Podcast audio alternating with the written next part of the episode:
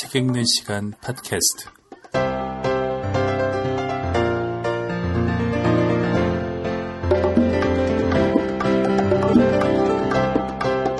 책 읽는 시간 아, 팟캐스트 진행하는 작가 김영아입니다. 네, 날씨가 아주 춥죠. 대단히 춥습니다. 진짜 겨울이 이런 거구나 아, 싶은 그런 네, 시기입니다. 그래서 이런 시절이면 생각나는 뭐 이야기는 글쎄요, 뭐가 있을까요? 여러분들은 날이 추울 때 생각나는 그런 이야기 뭐가 있을까요? 저는 날이 추우면 어렸을 때 읽었던 안데르센의 이 동화 성냥팔이 소녀가 생각이 납니다. 안데르센은 대단히 많은 동화를 썼습니다만 저희 집에 전집도 있는데요. 그 중에서도 이 성냥팔이 소녀는 어, 대단히 훌륭한 작품이죠.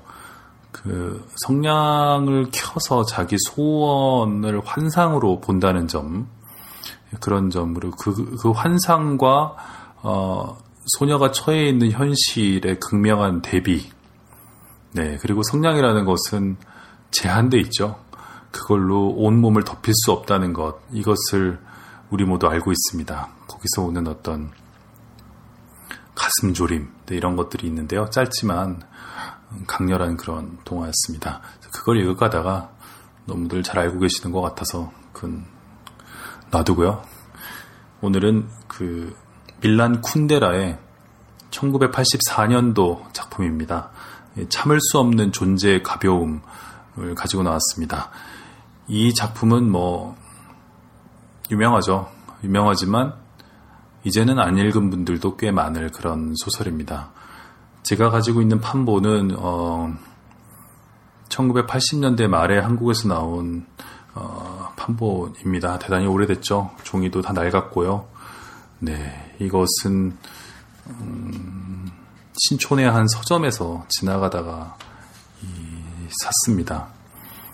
표지가 예뻤는데요. 이 디자인은 그 유명한 정병국 씨가 했습니다. 민음사에서 나왔고요. 88년 11월 20일에 책이 초판으로 나왔습니다. 봤을 때 어떤 어, 표지에서 충격을 받았던 그런 기억이 지금도 나고요. 어, 제목에서 일단 어, 또 놀라움이 있었습니다. 어, 대단히 관념적이죠. 참을 수 없는 존재의 가벼움. 이건 아주 이상한 제목이었기 때문에 나중에 많이 패러디가 됩니다. 툭하면 뭐 참을 수 없는 모의 가벼움, 뭐 또는 뭐 참을 수 없는 모의 무거움, 뭐 어떻게 참을 수 없는 것들이 대단히 많아졌습니다. 그리고 밀란 쿤데라라는 작가는 그 전까지는 전혀 알려져 있지 않은 작가였습니다. 한국에 당시에 이 유럽 쪽에서는 서서히 그 이름을 알려가고 있었습니다만 우리나라에는 이제 이 소설을 필두로 다른 소설들이 들어오게 됩니다.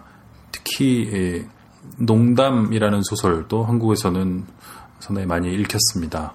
밀란 쿤데라는 네, 체코 출신의 작가죠. 체코의 그 우리가 흔히 보헤미아라고 말하는 그런 지역의 출신입니다. 거기에서 어, 음악 교수의 아들로 탄생을 해서요. 영화 아카데미에서 조교로 활동했다 이런 기록도 있긴 합니다. 그러나 기본적으로는 음악에 깊은 조예가 있었던 것으로 알려져 있습니다. 그 75년에 프랑스로 이주해서요. 파리에 거주하면서 작가로 활동하는데 어, 대단히 폐쇄적으로 살고 있는 것으로 알려져 있습니다. 이 밀란 쿤데라 일화 중에 좀 재밌는 것은요. 어, 우편물을 등기로 보내거나 어, 하면 받지 않습니다. 그 우리나라와는 좀 달리 이 유럽이나 미국 쪽의 등기는요. 받는 사람이 집에 있으면 뭐 좋습니다만 받는 사람이 집에 없고 우체부가 뭐 찾아와서 잘 뭐 이렇게 전달이 안 되면 쪽지만 붙여놓고 갑니다. 그러면 그 찾으러 가야 되는 거죠. 그래서 보통 우편으로만 보내도록 어, 밀란 쿤데라는 사람들에게 얘기를 하고 있고요. 보통 우편으로 오지 않는 건 다 반송해 버립니다. 받지 않아요. 귀찮다는 거죠. 그러니까 그 재밌는 분인데요. 사실 어, 저도 집에서 글을 쓰고 있는데 낮에 택배들이 계속 오면 그 흐름이 계속 끊깁니다. 띵동띵동 한다거나 뭐 아니면 아파트 경비실에서 뭐 자꾸 전화를 한다거나 그런 일이 계속 일의 흐름을 끊죠. 근데 보통 우편은 그냥 우체통에 던져놓고 가면 되니까요. 그리고 뭐, 뭐 분실되면 어떡하나 예, 걱정하는 분들이 있는데 뭐 분실되면 안 되는 것은 보내지 말라는 것이 어, 밀란 쿤데라의 뜻일 겁니다. 그리고 어, 사실 우편물 중에는 매우 귀중하고 소중한 것도 있지만 많은 우편물들이 사실은 광고물이거나 아니면 보내는 사람이 필요해서 보내는 것들이 많은데 그것이 받는 사람의 어, 시간과 어떤 주의를 빼앗는다는 점 이런 것들이 피곤할 수 있죠. 하여튼 어, 밀란 푼데라는 대단히 그렇게 좀 폐쇄적으로 아파트 안에서 어, 그 사람들을 거의 만나지 않고 살고 있는 것으로 어, 유명합니다.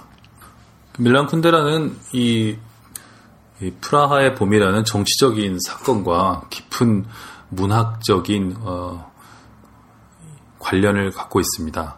작가들마다 그런 것들이 있죠. 어, 우리나라의 작가들 중에도 어떤 작가들은 어, 광주항쟁과 깊은 어떤 인연을 맺은 그런 작가들이 있을 수가 있고요.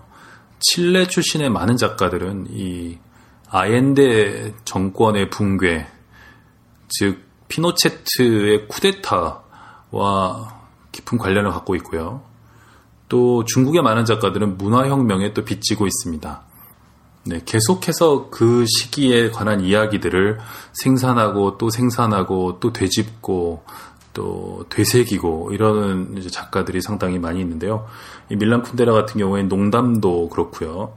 이 참을 수 없는 존재의 가벼움도 어, 체코에 수립되었던 음, 친소 공산주의 정권과 어, 그것에 반대해서 어, 봉기했던 60년대의 프라하의 봄, 그 짧은 어떤 해방기였죠.